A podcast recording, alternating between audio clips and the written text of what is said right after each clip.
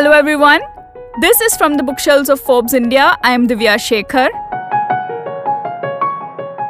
Our guest on today's episode is a self made entrepreneur who has spent 20 years in the software industry, followed by 15 years in biotech. Sam Santhosh started his entrepreneurial career with the California Software Company Limited and took it public in India.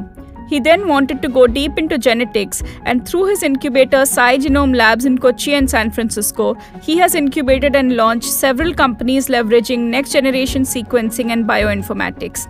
He has also incubated MedGenome, a genomic diagnostics and research organization in India, and helps many pharma and biotech companies for targeted therapies and innovation.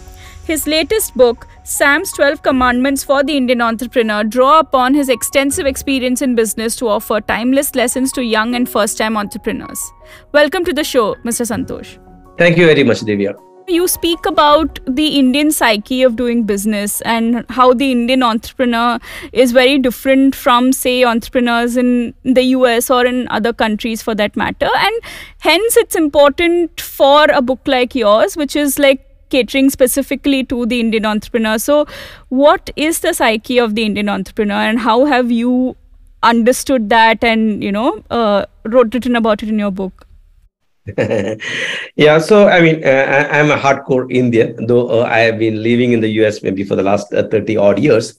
Uh, uh, but my entrepreneur journey started, I think, far back in 1987, you know, when this was not like a a big fad as it is now.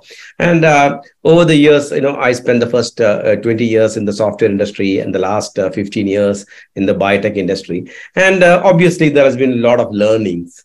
Uh, you know, I don't want to go into all that now, but uh, but uh, one thing which I noticed was that we Indians, you know, you know, tend to take certain decisions in business very much based on our psyche so, so, uh, so as you asked, so that means we need to sort of define the Indian psyche, right? So that is what I try to do in that first two chapters. I mean, uh, part of it is the way society is too. So the Indian society, you know, we we don't have much of a gap or a much of a room for failure. So that's why I call uh, uh, go through in the initial first commandment. Like, I mean, should you be an entrepreneur, right? And and and what is the timing right? What is the rush? So, so, so, and what's your risk profile? Because we risk is much more, you know, critical uh, point to think about in, in the Indian context. So, for example, in the US, you can quickly go bankrupt and start again. Here, that might take years. And even after that, many of the baggage may not go away. So, so that is one big thing to consider in the Indian context. Secondly, I mean, you know, a lot of funding becomes very important on how you take the right funding, you know, and then get the right team together Indians uh, typically don't bring in the chief financial officer, you know, so so so that I, I I harp on that very strongly. Similarly, there's a tendency to bring family members, which I think is pretty bad for the first time entrepreneur. So these are some of the initial things. Then I think the share equity is something, your equity or share percentage in the company is something which we seldom discuss. So the Indian culture often is at odds with, with really demanding your share. We feel that, oh, if you do the right things, you get the right things right? Uh, appropriate to what you did. Uh, but in real life that is often not so. I mean you know you have to really make sure the agreements uh, many of the things that you enter in in business are really put in properly and you take care of yourself uh, you know before you can take care of the company. So so these are some of the important things that uh, the from the indian psyche that you need to think through. Then something connected to the family business also the many people don't think about exit. So that also becomes very difficult especially when you take outside money so if you are like a family business, the traditional family business, the question of exit doesn't arise. But now uh, when you're if you're going out and getting like the angel funding, the VCs funding, the many, many levels of funding, you have to be very, very clearly prepared for the exit, be prepared for the exit. Uh, because otherwise you're not really being fair, first of all, to the other investors, uh, because they need an exit, whether you want or not. So so uh, so the, so that is one. Secondly, it's very good for you to get a second innings and build the next company. So those things also I think become very important to think about since we are not trained for that uh, as an Indian. So you have a degree in mechanical engineering and you followed it up with an MBA from IIM Calcutta. Uh, then you started a software company. You were also into product engineering, and then somewhere in the early 2000s, you completely shifted focus and uh, went into genomics, uh, which is a completely different industry, a completely different space, and you had no prior professional experience there. Uh, do you remember the first time you came across the concept of genomics? Oh, absolutely, because it is so uh, you know uh, important and and big. It was reading the newspaper, or I forget which magazine, which had the uh, the the the uh, page front page with uh, uh, Bill Clinton was the president and Tony of US and Tony Blair was the prime minister of UK, and both of them were together. It was a global effort to sequence the human genome, and the two main people involved in it, Craig Venter and the other main person, I forget the name, but all four of them in the cover page. so so that was uh, that was that was the thing I I was like sort of shocked. Hey, what is this?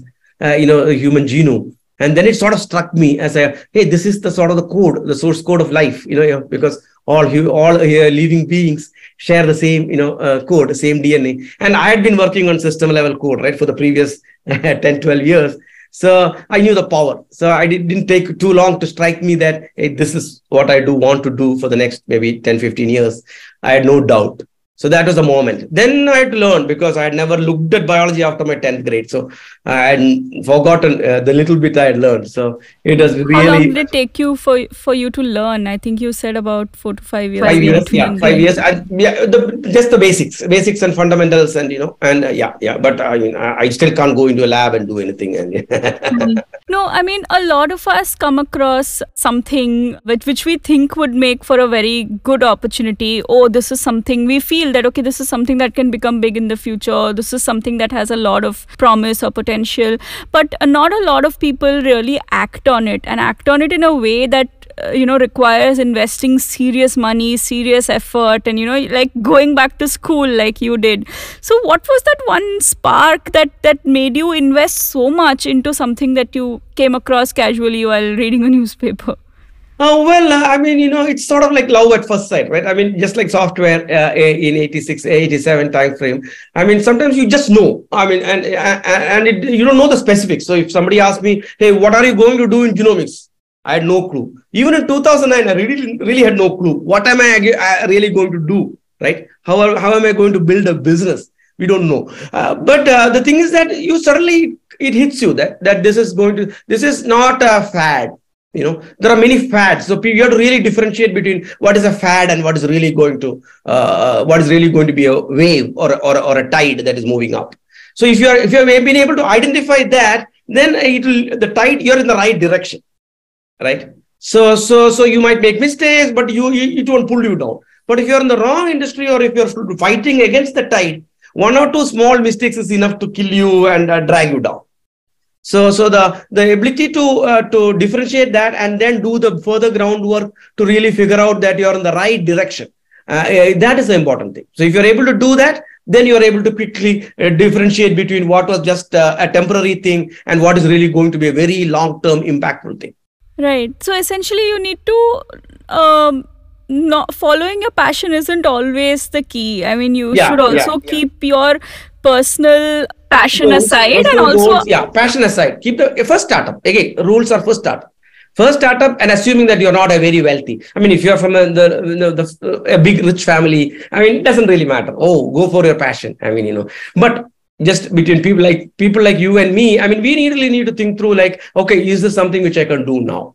And is this the best uh, idea that has the best potential? Not which i'm most passionate about. You might be very passionate about saving the the blue whale maybe. I mean you know whatever. And and and and you might think of some fancy way of like uh, maybe reducing global warming or, or, or reducing the carbon concentration which are all very nice uh, uh nothing wrong with any of those. Very good things right? But then you shouldn't have to go around begging for money or other people's csr budget or whatever to do what you want to do. I think that is a sort of pathetic. So go out and uh, find a nice opportunity and really make sure that's a good one and make some money. Then you can do your passion so, you know, uh, so I went into software because I can code. So I'm, I, I'm not dependent on anybody when I started my software business. But when I went into genomics, I can't do the lab, but I, I'm in a better position. I, I, I have some money, I, I can attract more funding, you know, so your profile has changed. So build your profile, build your skill set. So for example, if you are coming from a little risky profile, I mean, why not go for a good job in the industry that you want to, right? Right. And, uh, and and and work for two three years so you learn the skills you make some money you make some contacts maybe you make some friends who can be your co-founders then go and jump and start your company later Right.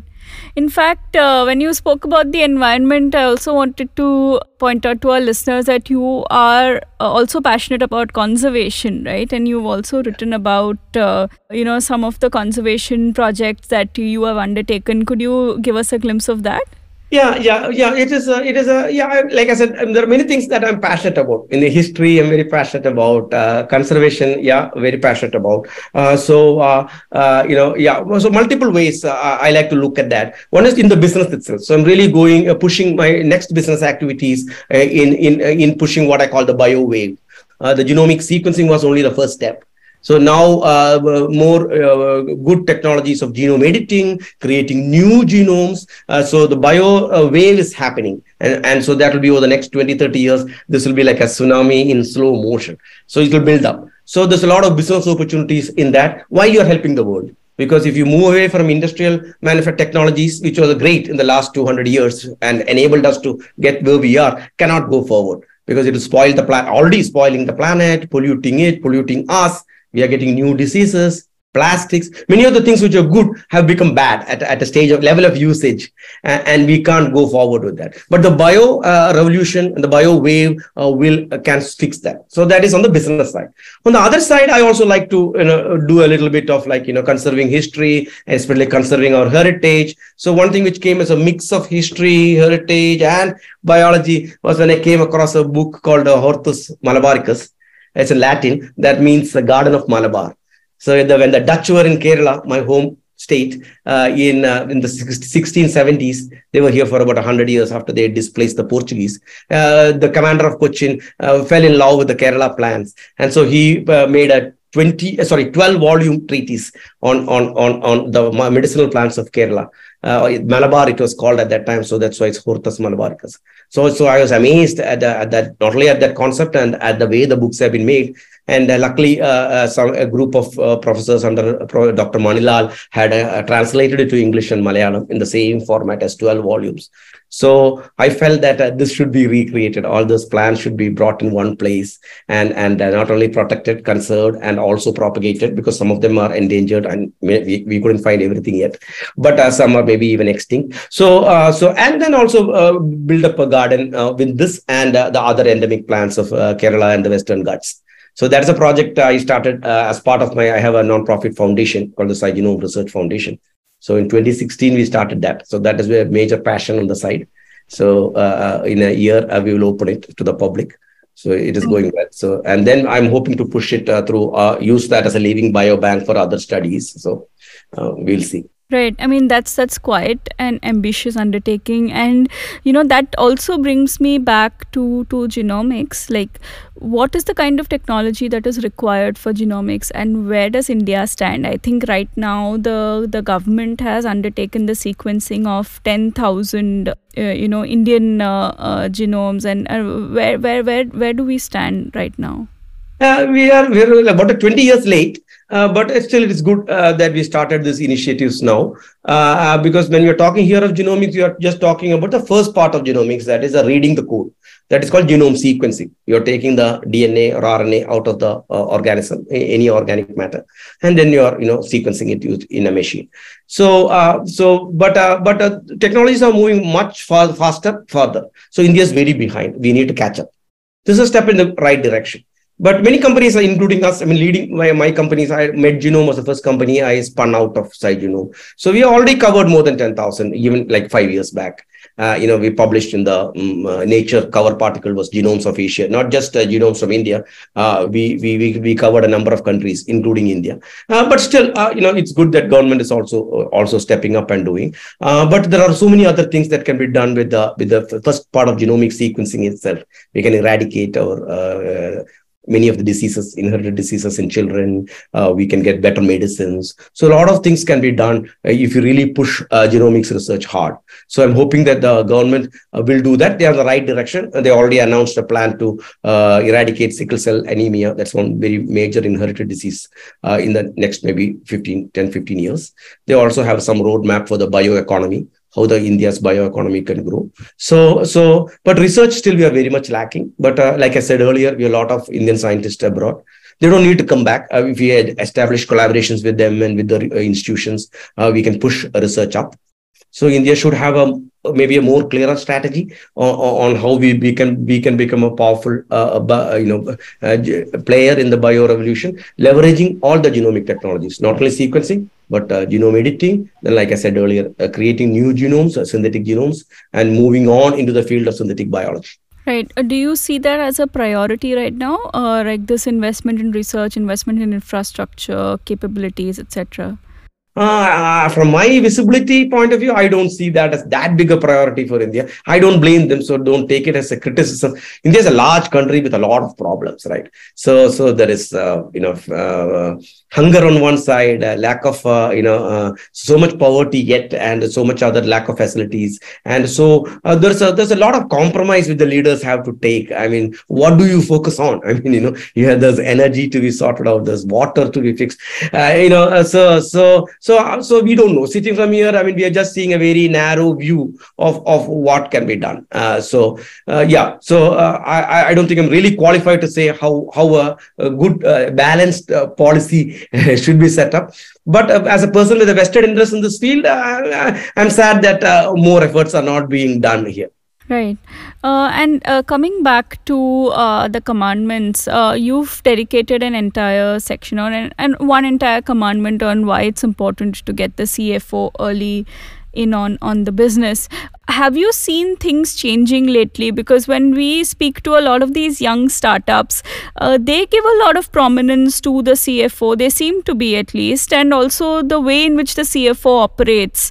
Uh, it might not be necessarily a person from the finance background but the, the profile of the cfo you know the the kind of work that they do and the kind of importance that a cfo is given. We see a lot of them coming up in startups now but what do you think about that uh, I mean, it's great uh, if they are st- coming up now. But uh, from again, from the companies that I had interacted with, and uh, I had done a lot of acquisitions. But that was again about ten years back, uh, fifteen years back in the software industry, and that was when my I, I was struck by this fact that uh, Indian, not only Indian entrepreneurs here, but Indian origin entrepreneurs, even in US or Japan or Europe, um, wouldn't have a good CFO. So, so that is what uh, the my, my learning was, uh, uh, and it was struck me that it had really affected their company, not only the growth of the company, but also when they're trying to sell. Because that was in that uh, environment that I'm meeting them. Right, we are trying to acquire them. When we do the due diligence, we see that uh, their value actually comes down, which is pretty bad for them. So they're getting hit because of not having the proper accounting form uh, procedures in place, and many other agreements with employees, agreement with vendors, so many things. it's not like one thing, and which often, like you said somebody taking the responsibility of being the CFO is not the solution because he may not be, most probably will not be well trained and and and will not do it the right way. So it's so it's not like uh, even earlier they did not understand the role of the CFO. In fact, most of the time the CEO will be playing the role of the CFO. But that is not right. So that is also what I'm trying to point out. So that doesn't give the right checks and balances also that is needed in the in the company uh, and and putting in the right processes uh, is a very tough one so, so uh, uh, uh, a qualified CFO, even if not a full time, uh, is very important uh, to put the things in place. How is the company structured? How are the stock options put in? How are uh, you know the equity structure laid out? What are the other clauses? What are the shareholders agreement? You know, the, sort of this, this, is the beginning of the list. The list goes on. So it's all of this will, will come to bite you. You know, after like eight years, you're trying to sell and you don't have a proper shareholders agreement, and then people are like now at loggerheads on you know what to do how to do. So, so right. And uh, why do you think entrepreneurs or businesses in India do not value the CFO enough? Uh, I, I, I think one is the lack of really understanding that uh, the way of business is different because many of them, if they're first time entrepreneurs, they don't realize what they will have to go through later. They're just trying to solve the immediate problem. And a CFO is, first of all, expensive. Second, uh, there are not too many there, so so you don't really get uh, good qualified ones easily. So you are trying to conserve cost, right? So it's all done in a very good intention. It's not in any bad intention.